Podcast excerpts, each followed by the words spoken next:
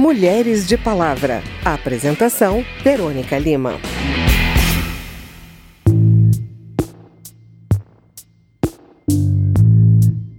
Você sofre uma violência, procura o apoio da justiça e de outras instituições do Estado, mas ao invés de proteção, encontra obstáculos, desconfiança e outras agressões a seus direitos. Isso é violência institucional.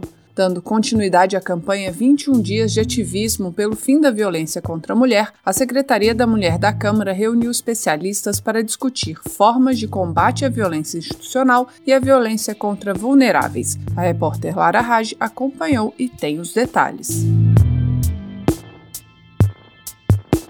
A procuradora adjunta da Mulher, deputada Aline Gurgel, do Republicanos do Amapá, citou entre as propostas em debate na Câmara o projeto que torna crime a violência institucional, os atos ou a omissão de agentes públicos que prejudiquem o atendimento à vítima de violência. Ela defendeu também o projeto de lei que obriga o juiz a zelar pela integridade da vítima em audiências sobre crimes contra a dignidade sexual. As propostas foram apresentadas como reação dos parlamentares à conduta de agentes públicos durante o julgamento do empresário André Aranha, acusado de estupro pela influenciadora digital Mariana Ferrer. A promotora de justiça de São Paulo, Gabriela Mansur, criadora do projeto Justiça de Saia, disse que muitas vezes se percebe a tentativa de desqualificar a vítima nas audiências, justificar a violência sofrida e culpar a mulher. Ela destacou que o Conselho Nacional de Justiça já reconhece a necessidade de capacitação de todos os operadores de direito que atuam nas varas especializadas de violência contra a mulher. Segundo Gabriela Mansur, a capacitação também deve ocorrer nas promotorias e nas delegacias. Uma segunda questão questão que eu entendo importantíssima é a, a previsão de indenização para essas vítimas que sofrem qualquer tipo de lesão aos seus direitos. Óbvio que nós temos já pela Constituição, mas teria que ter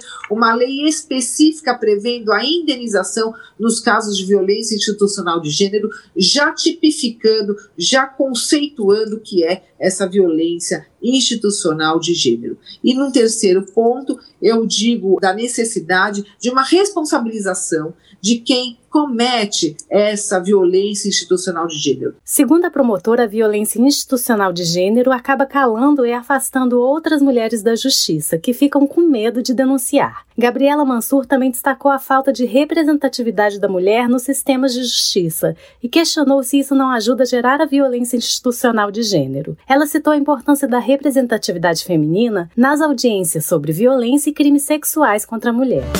Tirem a venda olhos da justiça, para que ela possa enxergar mais claramente a juíza Luciana Tavares, da Associação dos Magistrados do Estado de Pernambuco, disse que o sistema de justiça não é plural como deveria ser e chamou a atenção para o racismo estrutural e institucional no judiciário. Já a consultora inclusão de pessoas com deficiência, Leandra Certeza, mencionou dados da Organização Mundial da Saúde mostrando que as pessoas com deficiência são 1,5 vezes mais propensas a serem vítimas de violência e as mulheres com deficiência correm um risco três vezes maior de sofrer estupros. E durante a pandemia, os casos de violência, principalmente sexual, se agravaram, porque as pessoas com deficiência, em especial as mulheres, por terem que ficar em casa cuidando muitas vezes de filhos e também dos seus maridos, não conseguiram sair de casa, principalmente devido à pandemia e também pela falta de acessibilidade, a fazerem denúncias nas delegacias. Leandra Certeza citou ainda dados do Disque 100 e do Ligue 180, segundo os quais as denúncias de violação contra as mulheres com deficiência saltaram 18% em 2020, passando de cerca de 9 mil para 11 mil casos. Da Rádio Câmara de Brasília, Lara Rage. Olhar Feminino.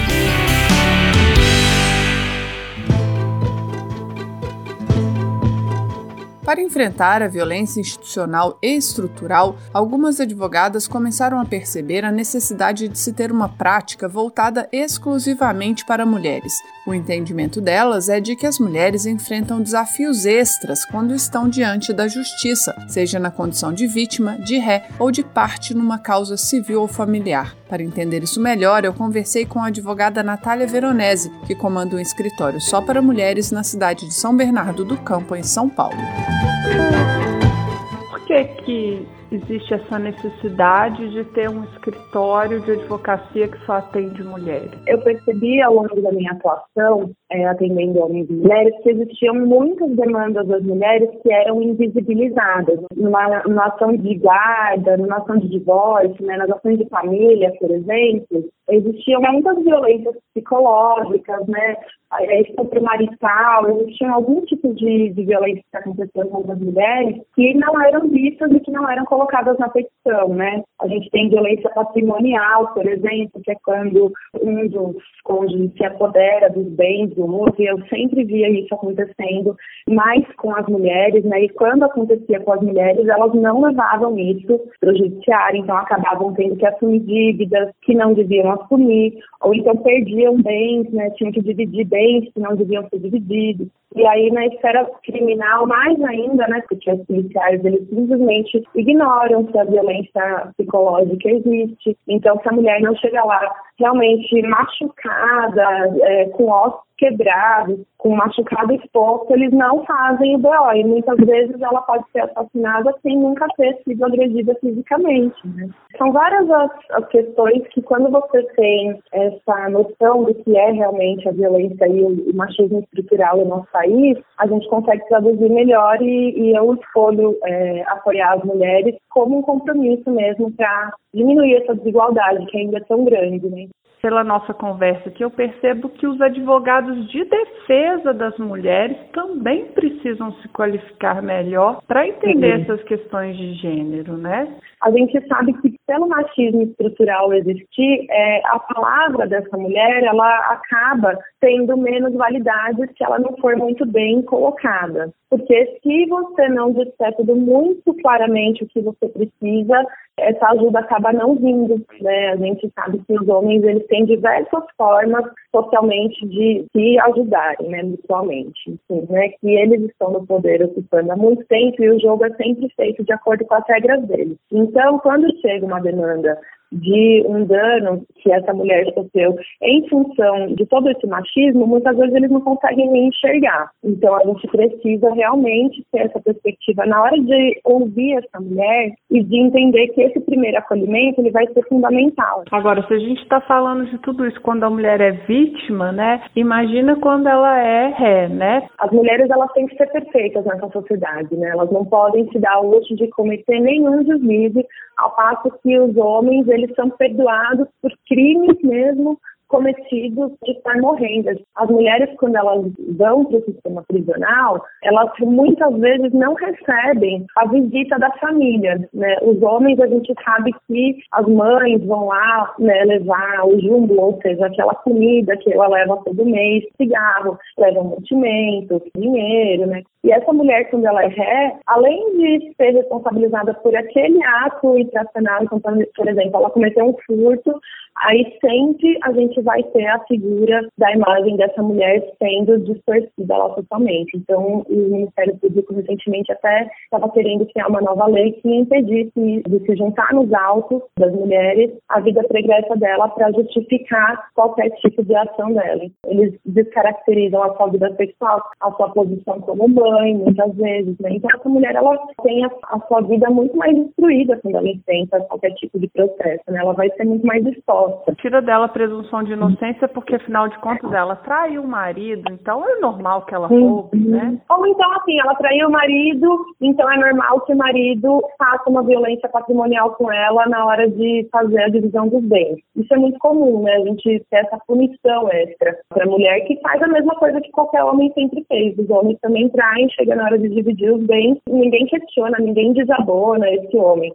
Agora, se uma mulher ela trai, por exemplo, ela vai ser dita mamãe, ela vai ser dita má cidadã, ela vai ter outros estigmas que os homens eles não carregam, né? Natália, muito obrigada pela entrevista. Obrigada, é à sua disposição. Um abraço. Meu corpo. Então eu quero ver você esperando um filho meu método de contracepção permanente alternativo à ligadura de trompas vem causando polêmica há alguns anos no Brasil. Duas molas de 4 centímetros feitas de aço inoxidável interrompem a passagem que liga as trompas ao útero, impedindo a gravidez. Produzido pela empresa Bayer com o nome de Eshur, ele é suspeito de causar reações adversas graves no corpo das mulheres. Entenda o caso com a repórter Silvia Munhato. O dispositivo foi autorizado em 2009 pela Anvisa. Em 2017, ele foi proibido depois que o fabricante, a Bayer, não teria enviado para a Anvisa respostas para alguns questionamentos. No final de 2018, a Anvisa voltou a liberar o dispositivo após receber respostas da empresa, mas a própria Bayer pediu o cancelamento do registro logo em seguida. Antes disso, porém, a partir de 2012, centenas de mulheres colocaram o dispositivo pelo Sistema Único de Saúde e começaram a relatar reações, principalmente dor crônica. Os estados mais atingidos seriam Rio de Janeiro, São Paulo, Pará, Tocantins e o Distrito Federal. O secretário de Atenção Primária à Saúde do Ministério da Saúde, Rafael Câmara, que é ginecologista, disse que na época, quando atendia pacientes no Rio de Janeiro, não apoiou o uso do dispositivo. Eu não aceitei porque eu já sabia, por diversos relatos, que isso estava dando problema nos Estados Unidos. A empresa certamente tem a responsabilidade dela, mas eu acho que o parlamento também deveria focar nas pessoas que autorizaram isso. Mas o secretário explicou que é preciso avaliar caso a caso se é possível ou não fazer a retirada do dispositivo. Às vezes, quando você opera, você piora, porque você provoca mais aderência. Então, cada caso é um caso. Não existe isso. Vamos operar todo mundo, vamos fazer mutirão. Isso seria uma irresponsabilidade. A presidente da Associação de Mulheres Vítimas do Exur no Brasil, Kelly Luz, disse que o fabricante não afirma que a colocação do dispositivo cause problemas, mas não tem explicação para a alta relação entre os sintomas e o procedimento. Sofrendo de dores constantes, que se você chega no hospital, o médico não sabe do que, que se trata. Mulheres que hoje estão em cadeiras de roda e não sabem por que, que elas estão perdendo o movimento das pernas. E os médicos não sabem. Mulheres que estão perdendo o libido, perdendo o cabelo, perdendo perdendo os movimentos, perdendo a vida e ninguém se prova que é e nem se prova que não é do Instituto. Kelly Luz afirmou que as mulheres reclamam que são tratadas com descaso por alguns médicos e que não conseguem o atendimento para a retirada do dispositivo. Além disso, não estaria sendo feito um acompanhamento das reações em toda a população que tem o Exur. A deputada Érica Cocai, do PT do Distrito Federal, disse que muitas mulheres tiveram suas vidas destruídas. Essas dores muito profundas é que acabam muitas vezes por desconstruir relações, relações conjugais, e uma delas me falava em determinado momento, é, eu coloquei um dispositivo porque não tinha mais intenção de engravidar, mas hoje eu não posso cuidar dos meus filhos. Fernanda Falcomer, subsecretária da Secretaria da Mulher do Distrito Federal, disse que desde 2016, 15 mulheres conseguiram retirar o Exur no DF e outras 20 entraram na fila após ser emitido um guia sobre o assunto e estruturado um Centro Especial de Saúde da Mulher. A defensora pública do DF, Thaís Mara Silva, sugeriu a assinatura de um termo de ajustamento de conduta para afirmar compromissos do governo no atendimento das mulheres. A Baia informou por meio de sua assessoria que a segurança do Exur é comprovada por estudos envolvendo mais de 270 mil mulheres. A empresa disse que decidiu retirar o produto do mercado por motivos comerciais e de estratégia de negócios. A discussão sobre as vítimas do Exur faz parte da campanha 21 Dias de Ativismo pelo Fim da Violência contra a Mulher. Da Rádio Câmara de Brasília, Silvia Minhato.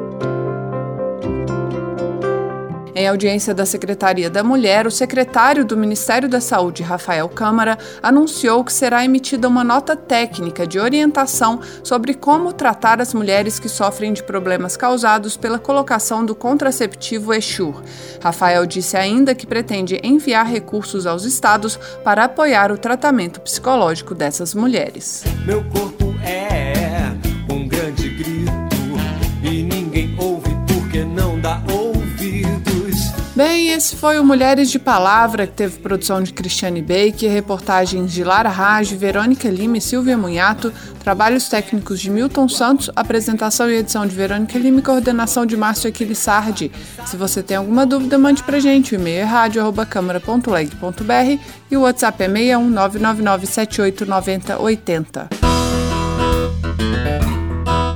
O Mulheres de Palavra é produzido pela Rádio Câmara e transmitido pelas rádios parceiras em todo o Brasil, como a Rádio Sindicato dos Trabalhadores Rurais de Paulistana, da cidade de Paulistana, no Piauí. Você pode conferir todas as edições do programa no site rádio.câmara.leg.br e no seu agregador de podcast preferido. Obrigada pela audiência até o próximo programa. Mulheres de Palavra. Apresentação: Verônica Lima.